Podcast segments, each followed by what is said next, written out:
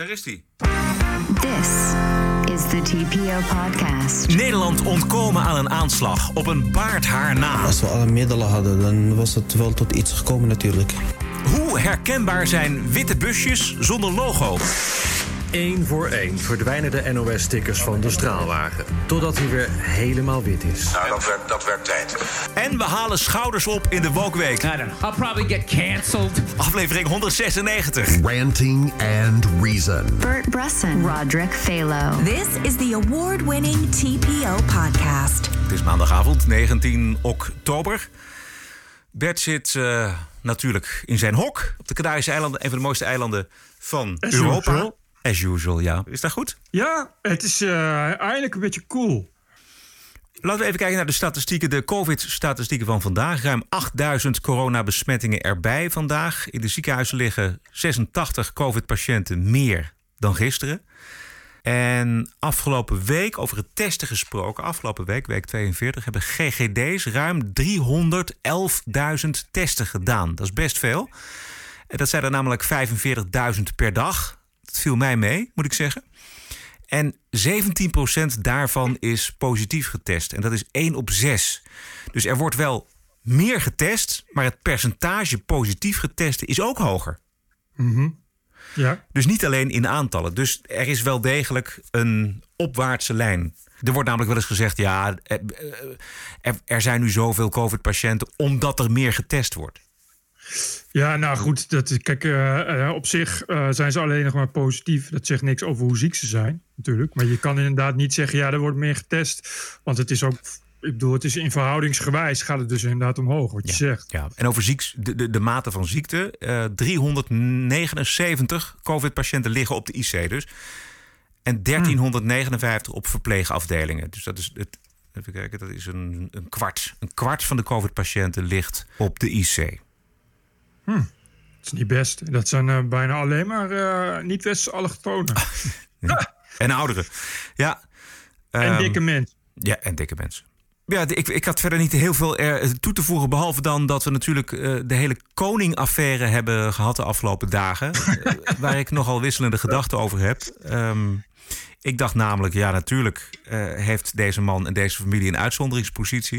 Ik vond het wel echt een mooi opzetje van de Telegraaf. Bij de wekelijkse persconferentie op vrijdag. Dat deed Wouter de Winter heel erg goed.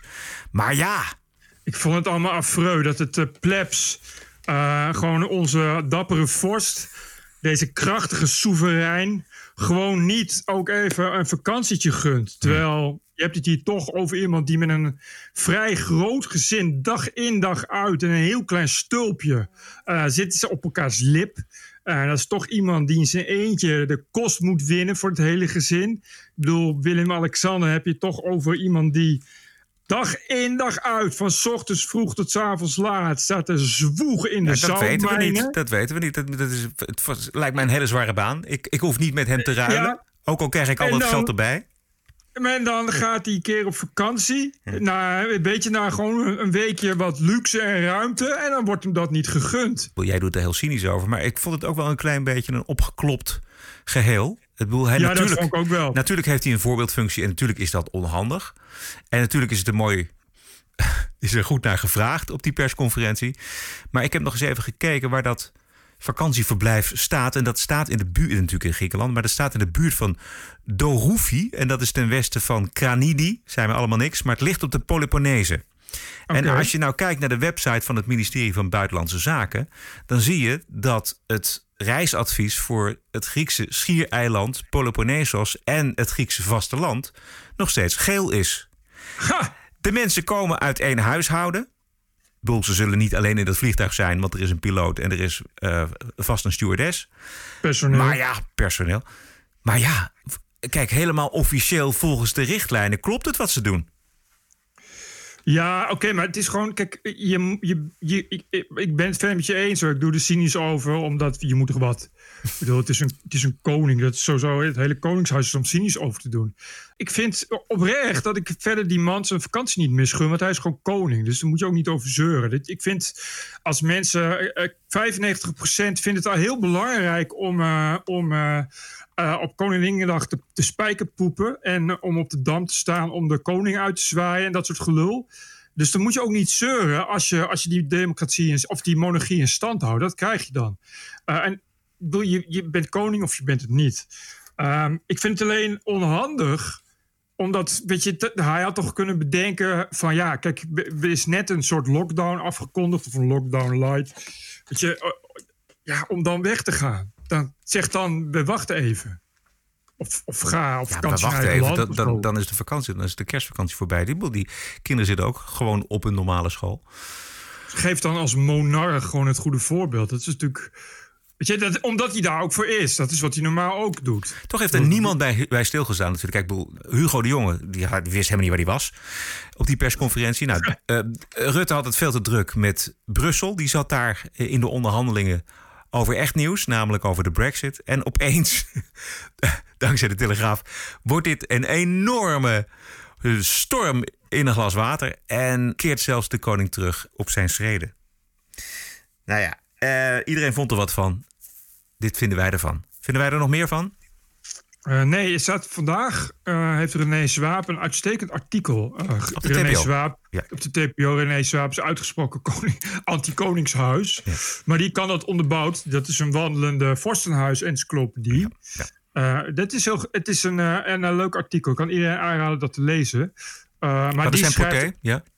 Nou ja, zijn porté is. Ik bedoel, als mensen zich afvragen, had dat niet anders gekund? Ja, in de lange traditie van oranje arrogantie is nou eenmaal geen plek voor tegenspraak. Ja. En hij heeft een hele opsomming van. Ja, eigenlijk eh, eh, al tot, eh, tot aan de eerste koning zo'n beetje, waarin dat dus inderdaad misging, ook met, ook met reizen. Weet je, dit, dit is, het heeft altijd voor problemen gezorgd. Ook bij Beatrix, ook bij Bernhard. Ja. Het zorgt, ik ben, dit, deze, deze Willem-Alexander heeft natuurlijk, natuurlijk destijds dat vakantiehuisje in, eh, wat is het? Mozambique of wat was het eh, Ja, gehad? Zanzibar, daar, Het. Zanzibar. waar natuurlijk de meest verschrikkelijke shit mee eh, aan de hand was. Ja, het is, maar dat hoort dus bij het Koningshuis. Ja. Er is ook geen enkel Koningshuis in Europa waar dat wel goed gaat. En ik wou, ik wou ook nog eventjes eh, herinneren aan de meidagen van 1940... toen de koninklijke familie toch... als de Wiedeweerga vertrok naar Londen eerst en daarna naar Canada. Eh, terwijl het plebs ook gewoon hier in Nederland moest blijven zitten... onder de Duitse bezetting. Ja, maar, dat, ik, maar de, het, het Britse Koningshuis is een miljard keer erger. Maar de, de vraag is dan altijd, die wordt gesteld... ja, wij betalen de belasting aan mee. Moeten die mensen daar dan niet meer mee rekening mee houden? Nee, omdat de leefwereld van die mensen... dat staat echt veel verder van, van de maatschappij af... Ja. dan dat je kan voorstellen. Dus moet je ook niet vergelijken. Nee, dat is, om, dat is ook voor die mensen. Die hebben echt van, vanaf het allereerste begin werkelijk geen flauw benul gehad. Ik, het is niet. Die Alexander denkt niet van. Oh, er is een, een, een negatieve of een, of een gedeeltelijke lockdown. Wij kunnen niet reizen. Dat idee komt helemaal niet bij die mensen op. Of, of is het niet een beetje, komt het niet een beetje raar over om nu naar, Griekenland, naar een van de buitenhuizen te gaan? Zo, Dat, dat helemaal niet. Dat zit helemaal niet in die mensen hun bloed ook, letterlijk. Nee. Dat is, en dat is ook nooit zo geweest. En eerlijk gezegd, dit is, dat, dat hoort bij een monarch. Dat is natuurlijk altijd zo geweest. Dat waren, daarom zijn monarchen even geliefd als gehaat, denk ik. Ja. Ik zou het wel mooi vinden als er nou mensen zijn die luisteren naar deze podcast en op, wel op herfstvakantie zijn gegaan, bijvoorbeeld naar Griekenland, omdat dat land voor een groot gedeelte gewoon geel is en daar kun je gewoon heen.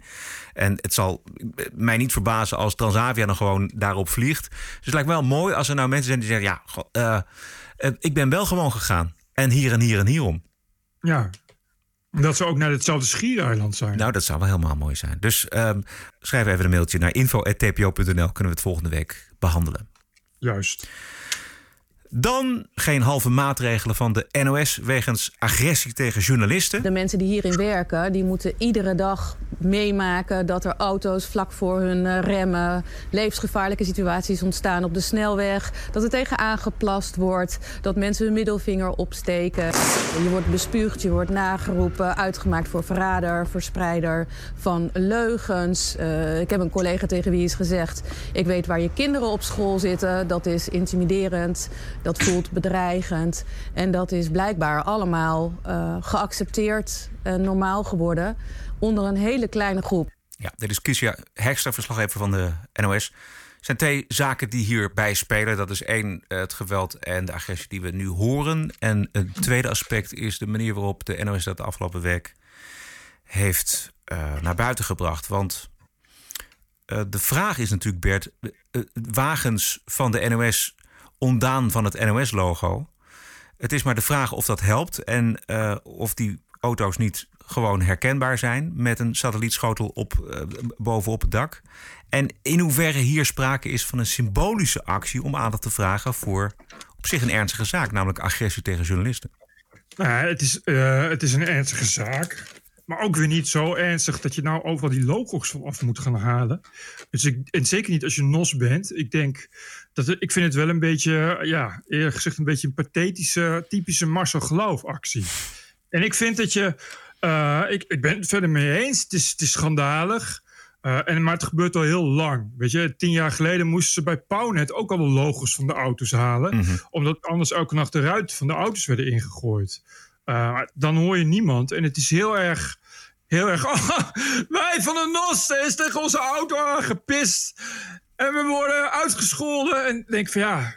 Ja, maar dat is ook iets wat bij de maatschappij hoort. En het is iets wat, wat, wat dus al speelt.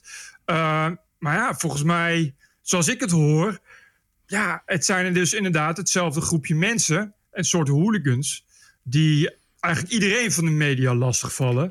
Uh, en, en ja, ik, ik, kijk, ik, ik denk van ja, moet je daar nou echt zo overdramatisch dan je logo's van je auto's gaan trekken meteen? Nou, ik werk nog een paar weken bij RTL en uh, ik weet dat bij RTL het echt veel en veel minder is. Ja, dat, dat heeft Harm Tasla ook gezegd. Ja. Die dus, zei van, ik herken het niet, nee. want bij ons gebeurt het niet nee, zo. Nee, wij gaan, de, de verslaggevers van, van RTL die gaan gewoon de straat op en die gaan gewoon verslag doen. En die hebben hier geen last van.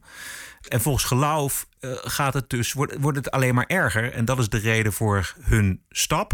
En hij gaf eerder de schuld van de hetsen tegen de NOS aan twee politieke partijen, PVV en. Ja.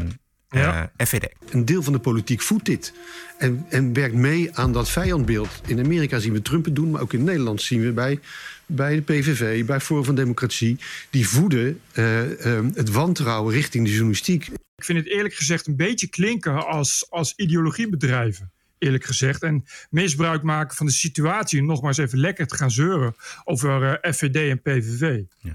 Er is natuurlijk wel aversie tegen, meer te aversie tegen de NOS dan, dan tegenover uh, RTL. Dus er zit wel iets van ja, venijn. Hè? De, vraag is of dat dus de stap vergemakkelijkt naar geweld. Ja, nee, maar dat, dat, dat vind ik dus onzin. En dat, ik vind eerlijk gezegd, dit is nou precies waarmee de NOS wantrouwen voedt. Dat, door dit soort dingen, door de hele tijd telkens één hoek te nemen en dat verantwoordelijk te houden voor alles wat er mis is in de samenleving. Dat is, dat is precies waarom die mensen, als ze uh, een NOS-verslaggever zien, geen zin meer hebben om te praten. En in sommige gevallen dus kennelijk uh, die verslaggever gaan lastigvallen. Dat is precies waarom. Weet je, moet je afvragen, hoe komt het dat uh, mensen bij de NOS stickers met fake nieuws plakken. En bij RTL Nieuws, zoals we net hebben geconstateerd, vinden ze allemaal prima. Je kan niet zeggen, ja, natuurlijk, uh, het, het, het NOS-journaal is, is verschillend van, van, uh, van de RTL Nieuws-uitzending. Maar inhoudelijk is het verder hetzelfde. Het is gewoon nieuws zoals nieuws is. Okay. Weet je, het zijn gewoon verslaggevers op straat. Maar kennelijk is er iets bij die NOS. Ja, en ik vind dit soort dingen die die geloof doet, dit soort arrogantie om te bepalen uh, uh, dat er dus meteen een hele politieke hoek verantwoordelijk is voor het feit dat dronken hooligans tegen zijn busjes aanpissen. Mm -hmm. Ja, dat is precies waar die mensen zo boos over worden. Misschien kan hij dus ook eens een keer naar zichzelf kijken en zich afvragen: waar, waar doen we het dan fout? Dat het ons als NOS dan niet lukt om om die in elk geval wat vertrouwen te winnen. Mm -hmm. En kennelijk bij RTL Nieuws wel, want nogmaals, de, dat, die maken geen ander nieuws. Maar misschien zit er wel verschil in de onderwerpen. Ik hou het niet zo heel erg bij, moet ik eerlijk zeggen. Maar, ja, oké. Okay. Uh, Prima. Maar, maar, dat, maar, maar, goed, er zal altijd iemand. Bij nieuws hou je altijd dat er, dat er mensen zijn die er niet gelukkig mee zijn. Mm. Laat ik het zo zeggen. Ja. Deze Kisha Hekster, die zat ook bij Op 1. Toen vertelde zij het verhaal dat zij in een ziekenhuis was vanwege uh, de coronapatiënten uh, van de week. En toen was er ook zomaar iemand vanuit het niets die meteen riep van jullie zijn verraders. Die plopkap op die microfoon van de NOS, die werkt als een rode lap op een stier. Ik vind het walgelijk uh, dat mensen zich zo uh, gedragen. Of ze nou een microfoon in handen hebben of niet. Maar je, ja. zo praat je niet tegen elkaar. Maar ik vind het wel opvallend dat, dat het zo snel gaat. En dat de agressie nou ja. zo, zo, zo heftig is. Heel erg. Het, het, het gaat ook heel snel. Het is echt sinds corona is het echt tienduizendvoudig geëxplodeerd. Hmm. En het, het, was al erg. En dat het bestond al. Het is, niet, het is niet dat we nu ineens voor het eerst worden geconfronteerd met problemen met, met, met agressie tegen verslaggevers. Wat mij de afgelopen week stoorde, was de manier waarop de NOS dan daarmee omgaat. NOS is slachtoffer en iedereen moet opkomen voor de NOS. Claudia Breij weer, Twitter. Uh, met een rode O. Met een rode O. Iedereen, precies, iedereen voelde opeens de behoefte om een rode O in zijn, uh, in zijn naam te zetten. Terwijl nog niet zo heel erg lang geleden de Telegraaf ook slachtoffer was. En niet zo'n beetje ook. Toen kon er nog gewoon om gelachen worden over geweld tegen journalisten. En tegelijkertijd is er vannacht een brandende auto binnengereden in het pand van de Telegraaf. Ja, nou, dat, werd, dat werd tijd. Um... Ja, dit is uh, Tommy Wieringa en Twan Huis. In een zaal vol ja. burgemeesters vorige week? Nee, maar, hetzelfde nee, Maar, nee, maar natuurlijk. Nee, het, het geldt hetzelfde voor. Ja, het geldt hetzelfde voor. Ja. ja. Nou ja, ik vind de tweede grappiger dan de eerste. ja. Dat was ook zo'n super heftige aanslag tegen de, echt een bedreiging voor de journalistiek, voor die hele krant. Uh, toen zag je dat niet op Twitter bijvoorbeeld. En toen zag je ook nee. hè, dat, niet een blauwe thee of zo. Maar dat is wat ik zeg. Ik bedoel, ik, ik ben uh, altijd uh, lang genoeg dicht bij Pownet geweest om dat te weten. Ja. Jim Pownet is al, is al heel lang dat ze, dat ze daar zijn gestopt met de plopkap. Omdat, het anders, omdat je anders geen reportage meer kon maken. Ja. Uh, bij Pownet uh, is het zo dat ze, dat ze inderdaad al heel lang beveiligers meenemen. Dat... En toen werd er meest muilend een beetje over gedaan van ja, maar ze maken het ernaar. Hè? Bedoel... Ja, precies. Als, als, als er een Pownet-verslaggever wordt lastiggevallen, dan komen alle, alle Georgina Verbaans en alle deugende BN'ers, die komen over elkaar heen springen op Twitter. Hoe geweldig dat is. En dat ze er ook wel naar maken. En dat ze een koekje van eigen deeg krijgen. En dit doen Pownet-journalisten toch ook, wat allemaal niet waar is. Weet je, maar er is helemaal niemand die dan zegt: ho, ho laat het van journalisten afblijven. En als je het wel zegt, dan krijg je horen: ja, Pownet is geen journalistiek. Ja. Weet je, maar dan denk je van: waar was massa geloof toen? Weet je, waar zijn al die mensen met hun rode ootjes uh, en hun nos hashtags? Waar waren die toen? Maar die zijn er dan niet. Ik weet dat in Amsterdam uh, uh, uh, die verslaggever van Pownet werd de camera ondergekliederd met verf door een of andere linkse gek. En toen kregen we te horen van, van een Amsterdamse D66 dat dat prima was. Ja. Omdat Pownet er ook wel een beetje om vraagt. Ja, ja. Ik heb geen ophef gezien van andere D66'ers of, of, of binnen de politiek. Weet je, dus kennelijk hangt het er nogal vanaf. De verontwaardiging is terecht, maar misschien wat selectief. Um, want uh, het zou mooi zijn geweest als we met z'n allen ook hadden opgestaan voor de Telegraaf en voor Poont. Wat naar... ik wel zat te denken, ja. trouwens. Ja. Jij heet Roderick Velo. Je hebt gewoon twee O's in je naam. dus je had gewoon mooi twee, twee rode ja. O'tjes. En jij als extreem rechts figuur ik las dat Hans Laroes twitterde dat jij extreem rechts bent. Ja. Dus nou, dan zal dat wel zo zijn. Bedoel, Hans Laroes is de baas geweest van het Nationaal, als we het er toch over hebben. Dus dan zal het wel waarheid zijn. Ja. Dat is jammer dat jij dan weer als extreem rechts figuur weigert zo'n mooi ootje in je Twitter te zetten, ja, Roderick ja, Velo. Ja. Um, daar wou ik het niet over hebben, want dat vind ik de sop en het, de kool niet waard, moet ik eerlijk zeggen. Laten we gaan naar het echte nieuws. This is the TPO podcast. Want dit zijn tienduizenden handen op elkaar in Frankrijk. Als een hommage aan Samuel Paty, de leraar die onthoofd is door een stuk vuilnis uit Tsjetsjenië. De Franse leraar besprak in de klas een van de pijlers van de vrije samenleving, namelijk de vrijheid van meningsuiting. Aan de hand van Mohammed-cartoons van Charlie Hebdo.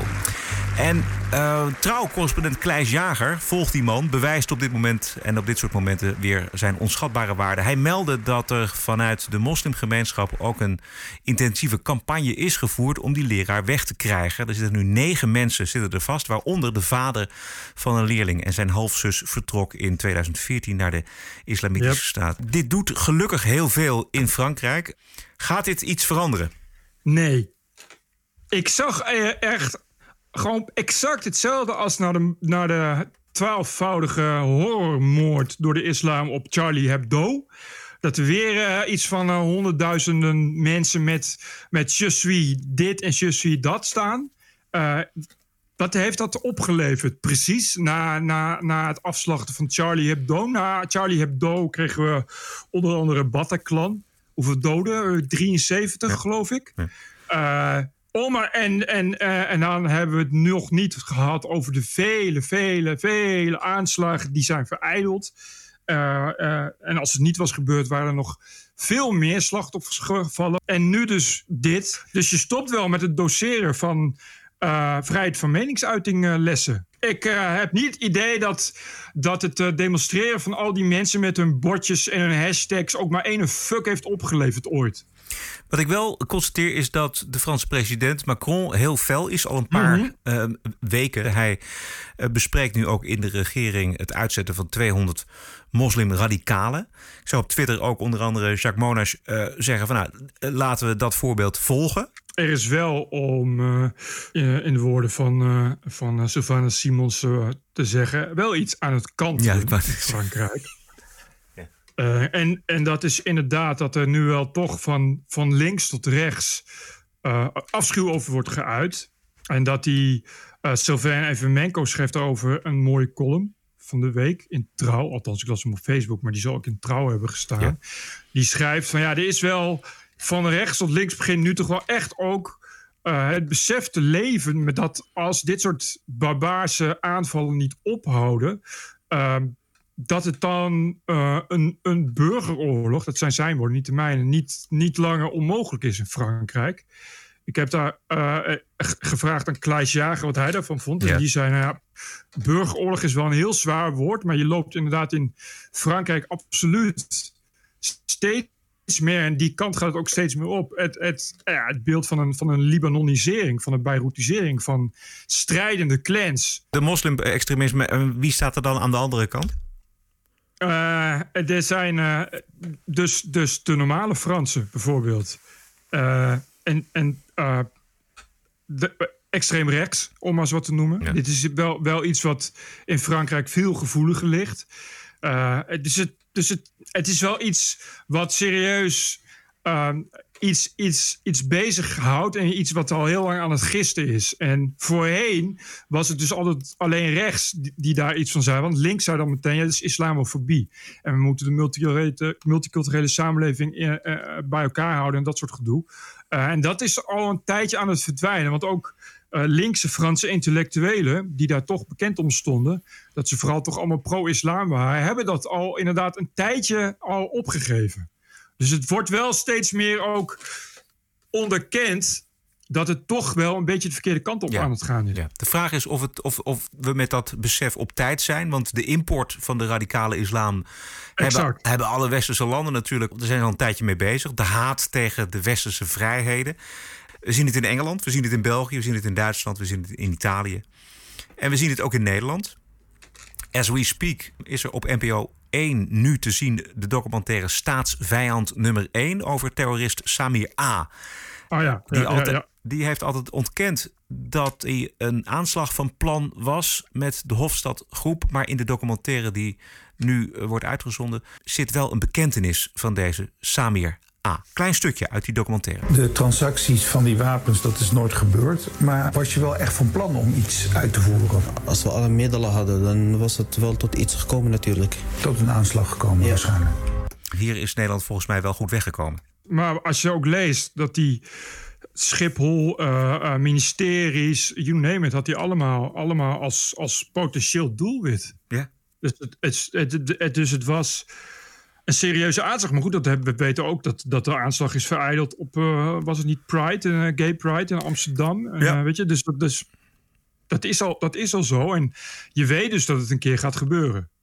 En deze mensen die worden ook ondersteund, die voelen zich in ieder geval ondersteund door een hoop linksorganisaties die uh, onmiddellijk aan de bel trekken als je het hebt over uh, de Alleen religie. maar. En zeggen van dit is islamof islamofobie. Uh, die minister van Binnenlandse Zaken die heeft dan gezegd: ja, er zijn verenigingen die wij nu verklaren als de vijanden van de republiek. En die gaan we verbieden. En het gaat onder meer om het collectief contre islam, islamofobie en mm -hmm. France. Dus dat zijn, hè, dat zijn organisaties die zich verzetten tegen islamofobie tussen aanhalingstekens. Ja, moreel worden die organisaties gesteund door linkse multiculturele politieke organisaties. En media. En media, ja. En nou ja, nee. Maar dat is, dat Ja. is wel een, een, een niet uit te vlakke ding. Nee. Kijk, die media die zetten dan de volgende dag op de voorpagina. Eerst, de eerste dag zetten ze op de voorpagina dat het gebeurt, dus hoe erg het is. En de, en de volgende dag krijg je weer een onderzoekje waaruit blijkt dat de islamofobie enorm is toegenomen in Frankrijk. TPO Podcast. Straks de laptop van Hunter Biden en Nancy Pelosi. Die maakt ruzie met It's not CNN. about me. It's about millions of Americans who can't put food on the table, who can't pay the rent, And who are we having represent trouble, them. And who we are represent trouble them. getting And by we on represent these them. long Drie keer. Dit zometeen Amerika. Maar eerst gaan we naar de Wokenweek. Ja, zeker. I was offended and I have rights. TPO Podcast. You're an adult. Grow up. Deal with it. I don't care. care. Het was weer een drukke Wokenweek. We halen er een paar uit. Eh, Laat ik beginnen met te zeggen dat eh, Disney... die gaat eh, racisme-waarschuwingen plaatsen bij tekenfilms, Bert. Heel goed. Nee, heel goed. Ik heb, altijd al, ik heb altijd al gedacht, als ik Dombo het vliegende olifantje keek... dat ik dacht van, het lijkt wel een propagandafilm van de Ku Klux Klan, man. Dat daar geen waarschuwing bij zit. Precies. Ah, broodversierder De Ruiter, die beke- ja, bekend van de roze en de blauwe muisjes... die, eh, Mhm. Die beraadt zich nu op genderneutrale muisjes. Nou, dat werd tijd. Dat werd hoog tijd. Eh, de vraag is natuurlijk welke kleur de genderneutrale muisjes moeten worden. Je bevalt. Hè? Kunnen, wij, kunnen wij ons Ja. niks bij voorstellen. Maar wij zien een vrouw bevallen en die krijgt, Ja. een- daar zit een piemeltje aan of daar zit geen piemeltje aan. En als er een piemeltje aan zit, ja, dan is het toch eh, een jongetje. Kan het Ja. later misschien wel een transgender blijken te zijn, maar voor, vooralsnog weet je van niet. Waarom zou je überhaupt genderneutrale muisjes aanbieden aan de mensen? Omdat, Roderick, eh, je wordt niet geboren als jongen of als meisje. Het is een sociaal construct en daarmee uit. Eh, biologische feiten en waarheden zijn racisme en fascisme. Dus die moeten we negeren. Punt. Dus je mag niet zeggen dat als je met een piemeltje wordt geboren. Eh, dat je dan met een bepaald vastgelegd, uniek setje chromosomen wordt geboren. waaruit 100% onomstotelijk blijkt dat je man bent. Dat mag niet. Dus En als je dat wel doet, dan is dat kwetsend. Want dan ontneem je het genderfluïde kind, zoals het wordt geboren, eh, de keuze om zelfstandig zich te laten misleiden om transgender te worden op haar zesde. En er hoort ook een woordenboek bij. Het heet de Webster Dictionary. En in dat woordenboek eh, is sinds deze week, echt sinds deze week, daarover later meer, eh, een bijzondere toevoeging gedaan bij de definitie van voorkeur preference. Ja. Eh, de toevoeging is namelijk offensive, K- kwet- kwetsend. Kwetsend Ja. gebruik van het, van het woord preference. En Ja. met name in de zin van seksuele voorkeur. Ja, dat is kwetsend. Weet je, hoe, de- jij, jij, jij had mij dat gestuurd en ik, ik dacht, hoe bestaat dit? Toen ben ik gaan kijken waar het nou, wanneer het gebeurd is. Deze week is dat gebeurd. En het is Ja. gebeurd eh, tijdens de ondervragingen van de hoge rechter Amy Comey Barrett. Die dus, ja, waarschijnlijk de nieuwe hoge rechter wordt. Naar aanleiding van een vraag, een democratische afgevaardigde. Die zei dus dat het offensive was. Ik heb even het, het fragment opgezocht. Hier komt het. You use the term sexual preference to describe those in the LGBTQ community. And let me make clear sexual preference is an offensive and outdated term. It is used by anti LGBTQ activists to suggest that sexual orientation is a choice. It is not. sexual orientation is a key part of a person's identity. Dit is het. Ja. En toen heeft de Webster Dictionary het aangepast. Heel goed. Vind ik heel goed. Ik, vind het heel, ik, ik, valideer, ik valideer dit. Applaus voor Webster Dictionary. Ja, onze dappere strijders in, in een vreselijke nood. Ik, ik, het is goed dat dit soort dingen gebeuren. Anders verandert er nooit iets. Ja. Eh, Nee, ik kan er niks. Nee, Ik, is wil je serieus dat ik er nog wat Nee, over zeg? nee, Oh, nee, dat, nee. dat Nee, ik gaat wil- toch niet? Nee, ik wil alleen even zeggen dat eh, de aanstaande hoge rechter Amy Comey Barrett eh, haar excuus heeft aangeboden. Gewoon om te zeggen van ja, weet je wel, kan mij het schelen. Haar gezicht stond op kan mij het schelen. Maar voor de vorm had ze er excuus aangeboden. Dat het toch echt niet haar bedoeling was. Toen ze het over voorkeur had om mensen uit de LBGTQ-gemeenschap te beledigen. Nou ja, goed. Kijk, dat zij dat doet, snap ik. ik bedoel, Ze wil hoge rechten worden en geen, eh, geen punten of zo. Dus dat, dat, dan, je- dan maak je excuses waarvoor, eh, weet je, dat inderdaad, dat je het bij jezelf denkt, het zal wel, oké, ik zal mijn excuses maken. Maar verder, ik, ik, ik heb ook geen flauw idee hoe, hoe dit nou weer offensief is ineens. Je, ik, als je heteroseksueel bent, dan verkies je dat- seks met vrouwen Ja. boven seks met mannen. Ja, maar dan... Dat is dan toch een voorkeur? Dit is de moderne liberale versie. Ja. Maar daar zijn Nou, we niet ik- meer. We zijn terug. We zijn helemaal in het tribale tijdperk beland. Behoorlijk. Maar in zover dat ik het gewoon niet... Ik kan het ook niet meer volgen. Ik, ik, ik ben, bedoel, waar komt het nou ineens uit? Nee, maar la- laat mij nog één keer proberen. Jouw voorkeur gaat uit, weet ik toevallig, naar vrouwen. Ja? Dus, dus jij. ehm, maar da- daar ben je mee geboren. Dus je bent geboren Ja. met een heteroseksuele geaardheid. Ja. Dus je hebt helemaal geen keuze. Je hebt geen voorkeur. Jouw voorkeur eh, is helemaal niet dat je, dat je op vrouwen valt. Je, je kan niet anders dan op vrouwen vallen. Dat is het eigenlijk. Dat is wat, wat, wat hier bedoeld wordt. Dus omdat je niet anders kan dan op vrouwen vallen, heb je geen voorkeur, heb je geen keuze. Ja, I know, maar dus, er zijn dus wel keuzes mogelijk. Want als, je voor twint- als ik voor 20 jaar eh, eh, de bak in moet... dan doe ik het waarschijnlijk ook met mannen. Dat schijnt heel veel te gebeuren, omdat er nou eenmaal niks anders is. Ja, niks dus dan gaat het, Ja. ja, nee, maar dan gaat, het, dan gaat het dus om voorkeur. Weet je, dat is dus het hele punt. Ja.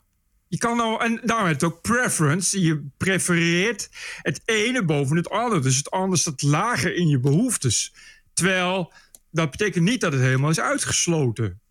Ja, ik, ik maar goed, nogmaals, ik begrijp gewoon niet wat daar dan Nee, kwetsend in kijk, is. het zal tot de laatste milliliter zal het worden uitgemolken, deze hele woke-toestand. Totdat er eh, een oorlog uitbreekt of iets anders ernstigs. En dan gaan we weer over op eh, echt belangrijke zaken. Maar dit, dit- dit- ja, dat hele woke-toestand, dat gaat maar door. De TPO-podcast. Een eigenzinnige kijk op het nieuws en de nieuwsmedia. Dat zijn elke wij. dinsdag, elke week, het hele jaar door. Zonder reclame, zonder een cent subsidie. 100% onafhankelijk.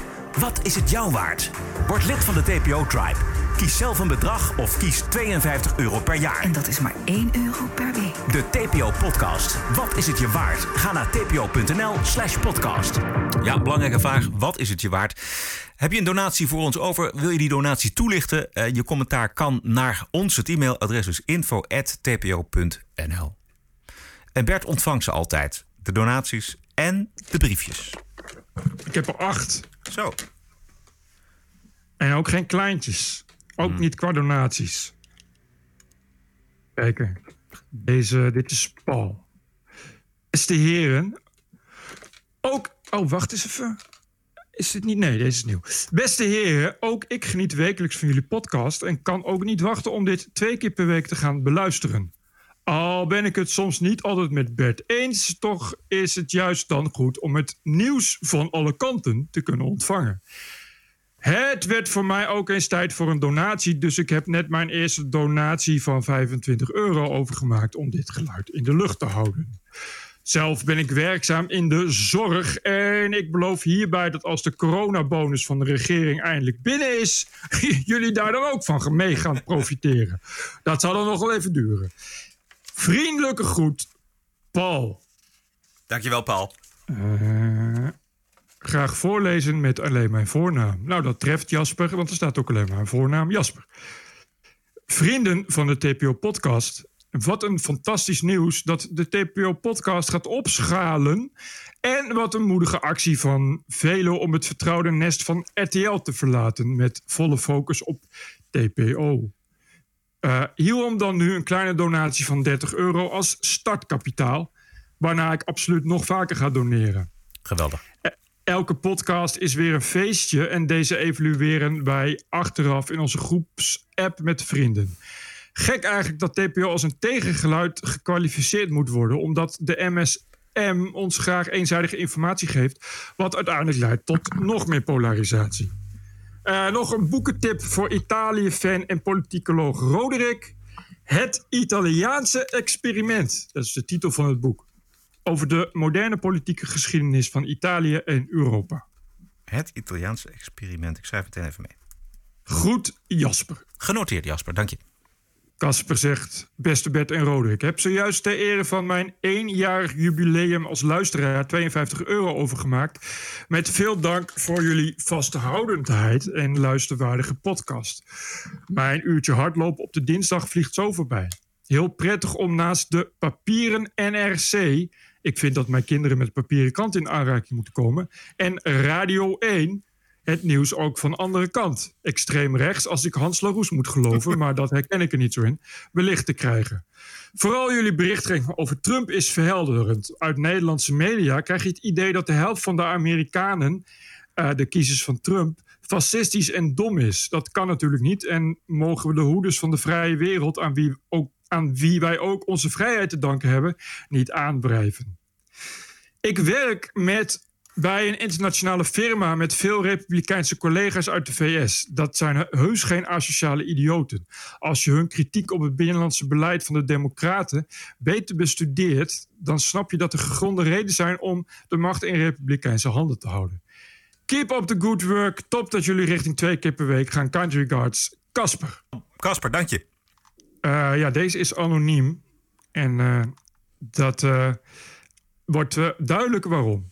Of waarom, maar goed, dat, ik denk dat iedereen er wel een beetje een beeld bij krijgt. Beste Bert en Roderick.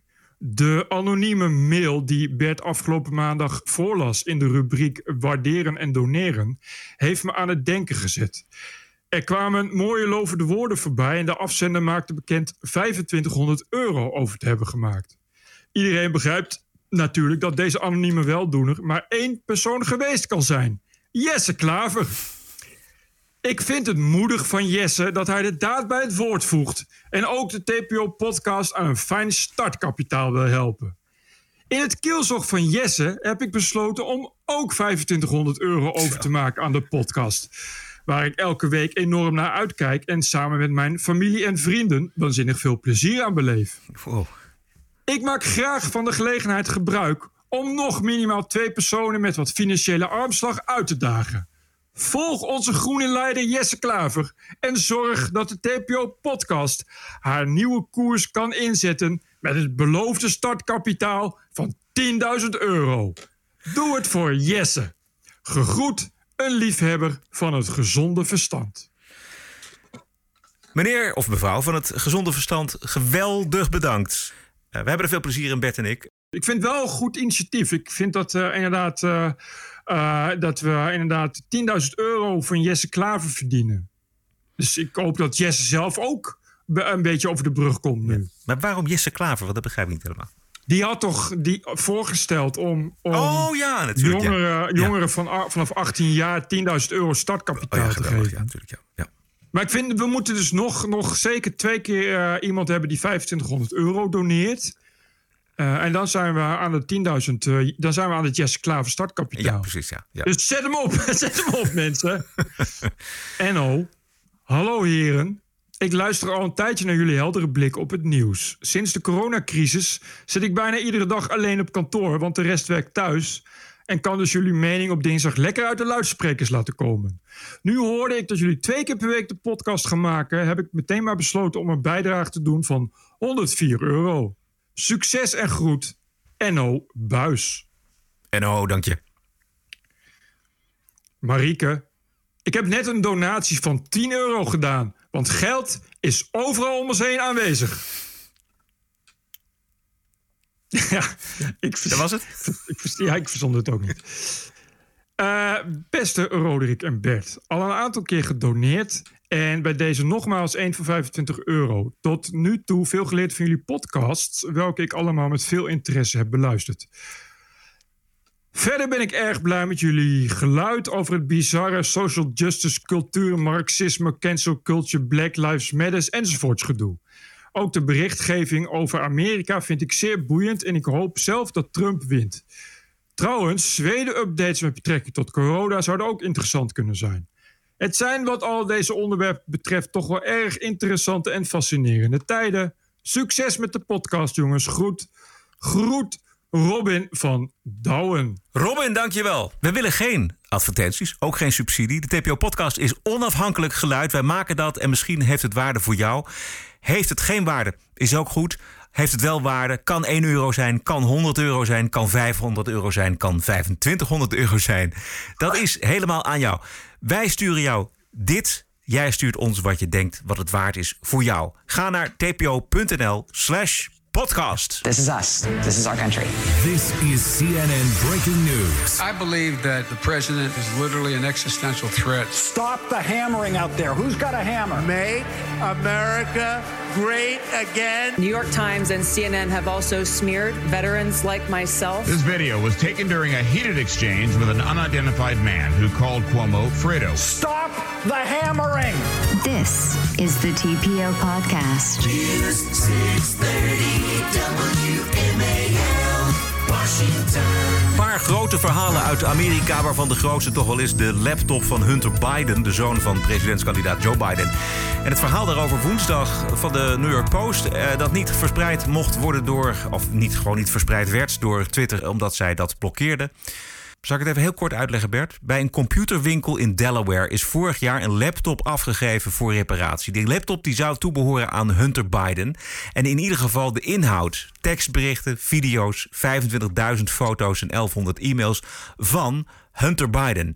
De laptop is nooit opgehaald en voor de reparatie is nooit betaald. De eigenaar van de winkel heeft het ding vorig jaar aan de FBI meegegeven. De FBI heeft er niks mee gedaan. Winkeleigenaar had een kopie. Stuurde die door naar Trump-advocaat Rudy Giuliani. En hij heeft de inhoud gedeeld met de New York Post. En de New York Post schrijft er een verhaal over. En Twitter en Facebook die blokkeren de verspreiding... omdat zij zeggen, dit nieuws is gehackt en gehackt nieuws... dat gaan wij in verkiezingstijd Ja. niet verspreiden. Volgens mij, Bert, zijn er drie belangrijke vragen. Namelijk één, hoe rampzalig is de inhoud van die e-mails voor de Bidens? Twee, zijn Twitter en Facebook helemaal gek geworden? En drie, waarom heeft de FBI niet gehandeld? Die, die laatste eh, weet ik echt even niet. Daar komen we zo meteen op. Maar laten we even beginnen met de e-mails. Even met de inhoud. Want wat die e-mails volgens mij aantonen... is hoe die familie Biden zich vanuit hun machtige Precies. positie van Joe Biden, natuurlijk de vicepresident, zich verrijkt in zaken met geld uit Oekraïne en, Yep. en China. Dus Joe Biden heeft altijd gezegd dat hij nooit met zijn zoon gesproken heeft over zaken doen in China en in Oekraïne. Maar die e-mails op de laptop die laten zien dat Joe Biden daarover consequent gelogen heeft. Another email from August 2017 seeking $10 million per year in a deal that would be interesting to me and my family. Today, Arkansas Senator Tom Cotton offered this assessment. What these documents reveal, if authentic, is largely what we've known all along about Hunter Biden and really Joe Biden's entire family is that they've been trading on his public office for decades. Fox also obtained alleged Hunter Biden emails about his business dealings in Ukraine in 2014 and 2015 when his father was vice president, playing a leading role on Obama administration foreign policy. While he's talking to the Ukrainian parliament about corruption, his son is on the board of the most corrupt gas company in the Ukraine. Ja, dat is Barisma. En daar stond hij op de payroll voor, wat was het? 3 miljoen? Ja, Ja. met dank aan druk van papa. Of Ja. ook voor bemiddeling van Ja. papa. Ja. En dan ook nog inderdaad Oe- Oekraïne. Ja. ja. Dat was echt het meest corrupte. van Oekraïne wordt het niet, zou ik maar zeggen.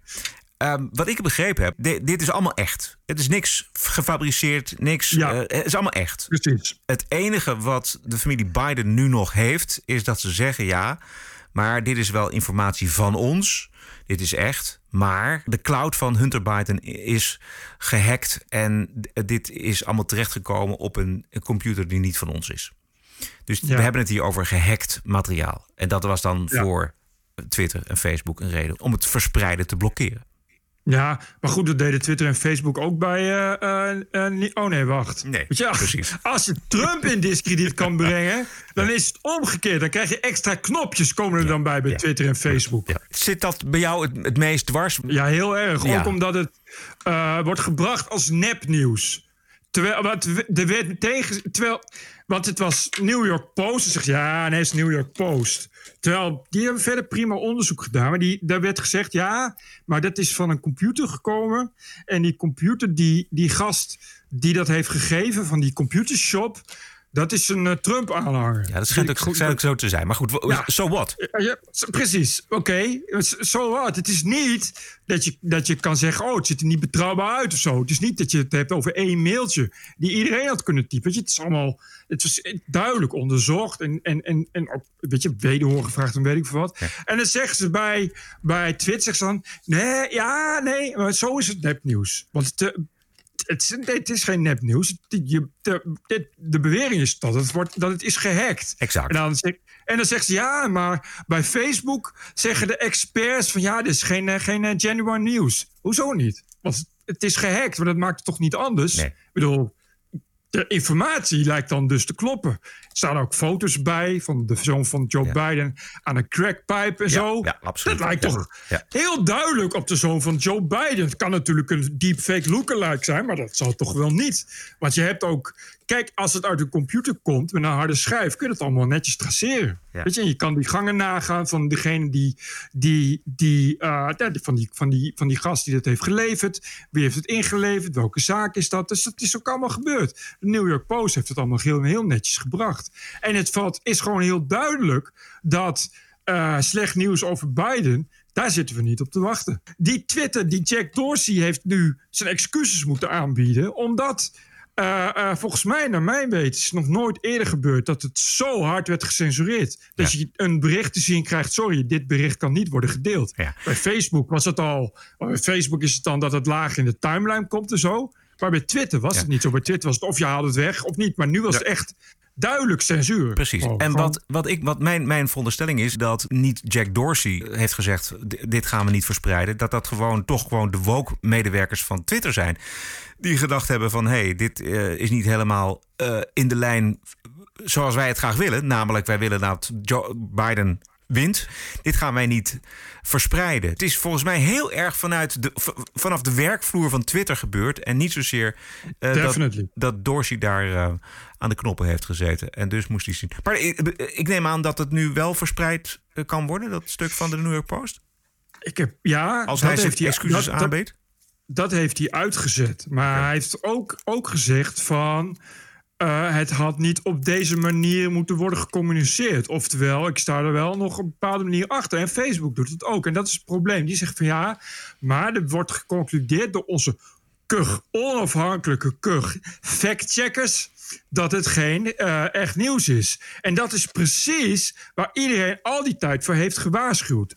Op het moment dat je dit soort mensen de macht gaat geven om eh, eh, nieuws te sturen en te bepalen welk nieuws wel en welk nieuws niet mag worden gepubliceerd, kom je op dit soort dingen uit. En dat is precies wat er nu dus gebeurd is. Dat is die, die censuur-nachtmerrie waar altijd over, over geklaagd is, waar natuurlijk heel conservatief Amerika altijd bang voor is geweest, is, komt nu precies op deze manier uit. Het is precies, waar, precies wat, ja.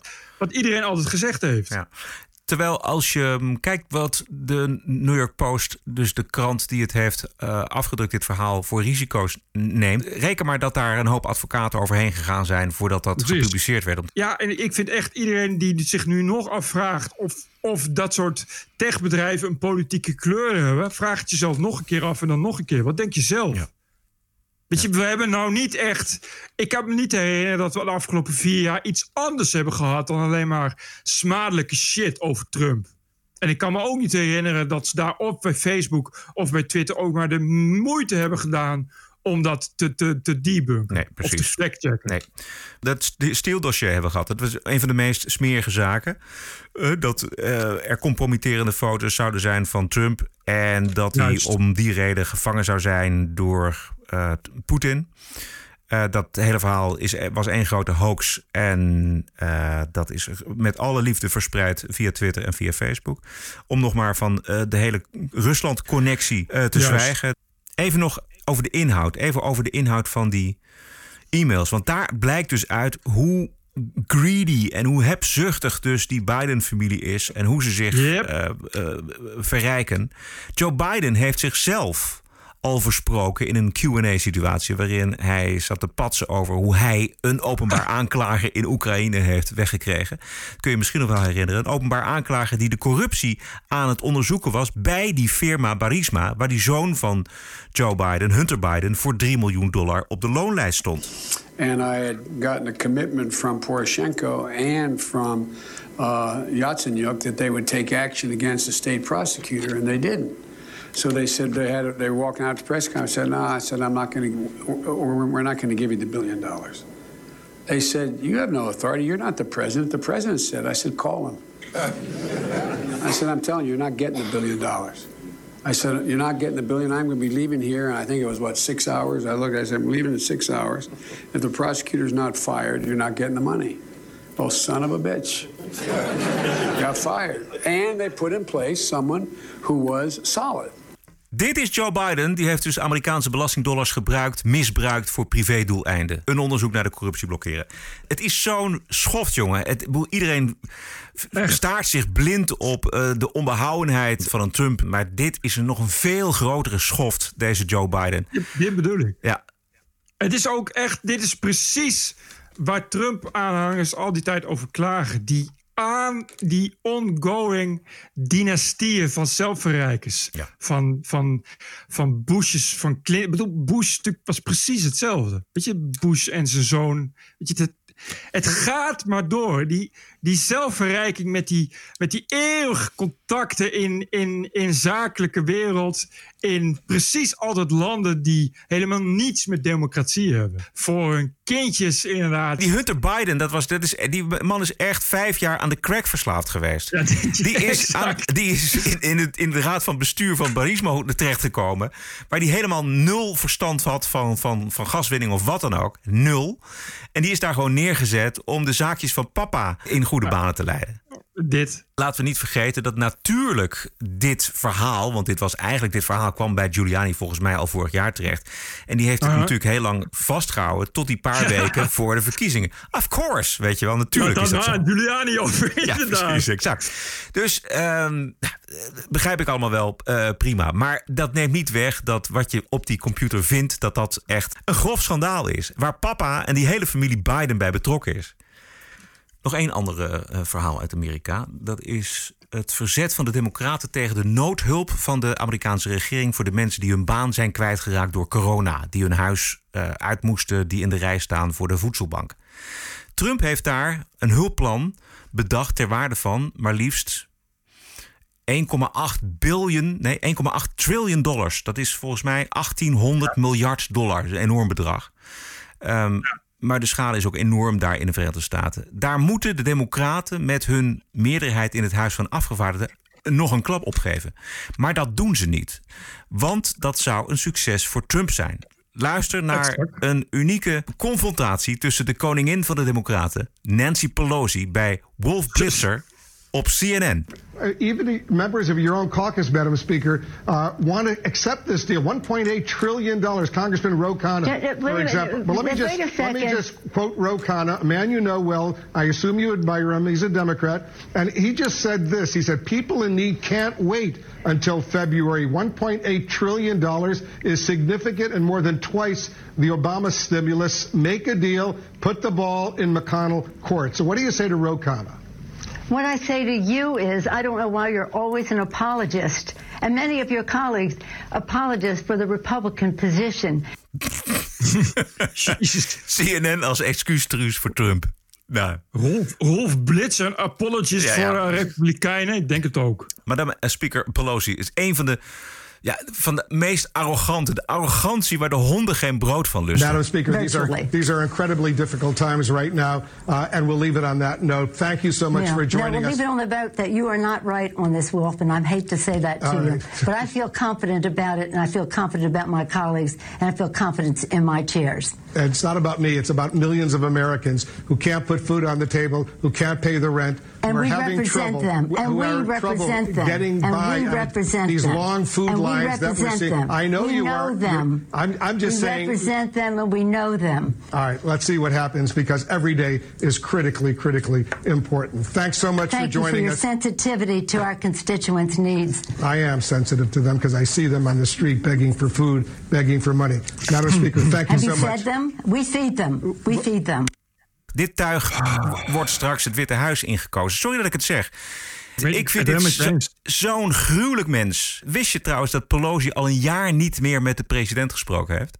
Het is zo triest en ik ben het zo met je eens. Dit soort mensen moeten gewoon weg. Het is echt zo ver mogelijk weg. Maar je, je raakt dus niet van dit soort lui af. Nee.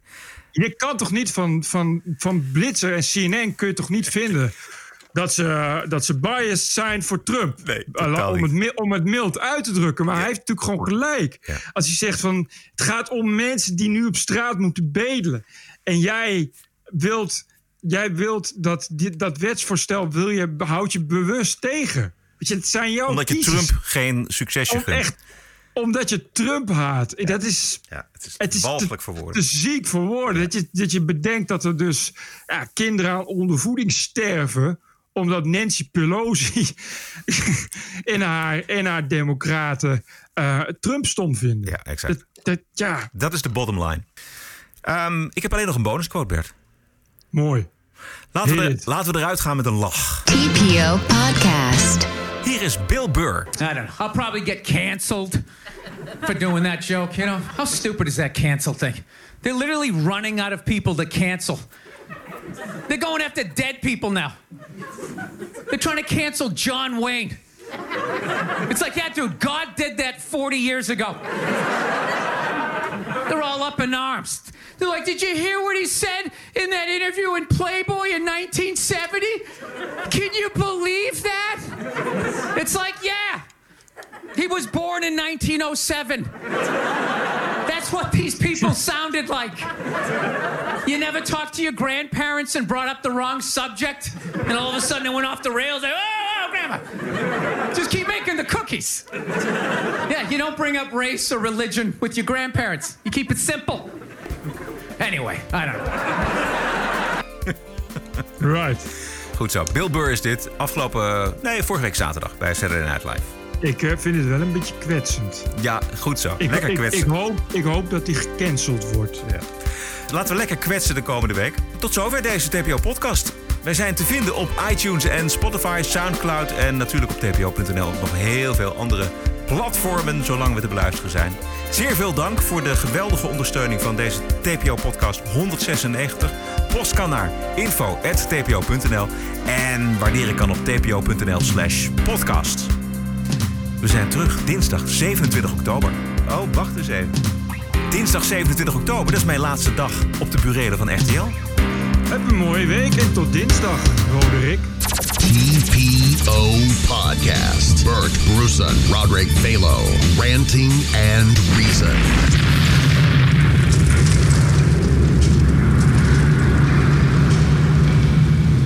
Let me tell you something.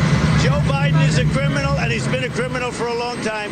And you're a criminal in the media for not reporting it.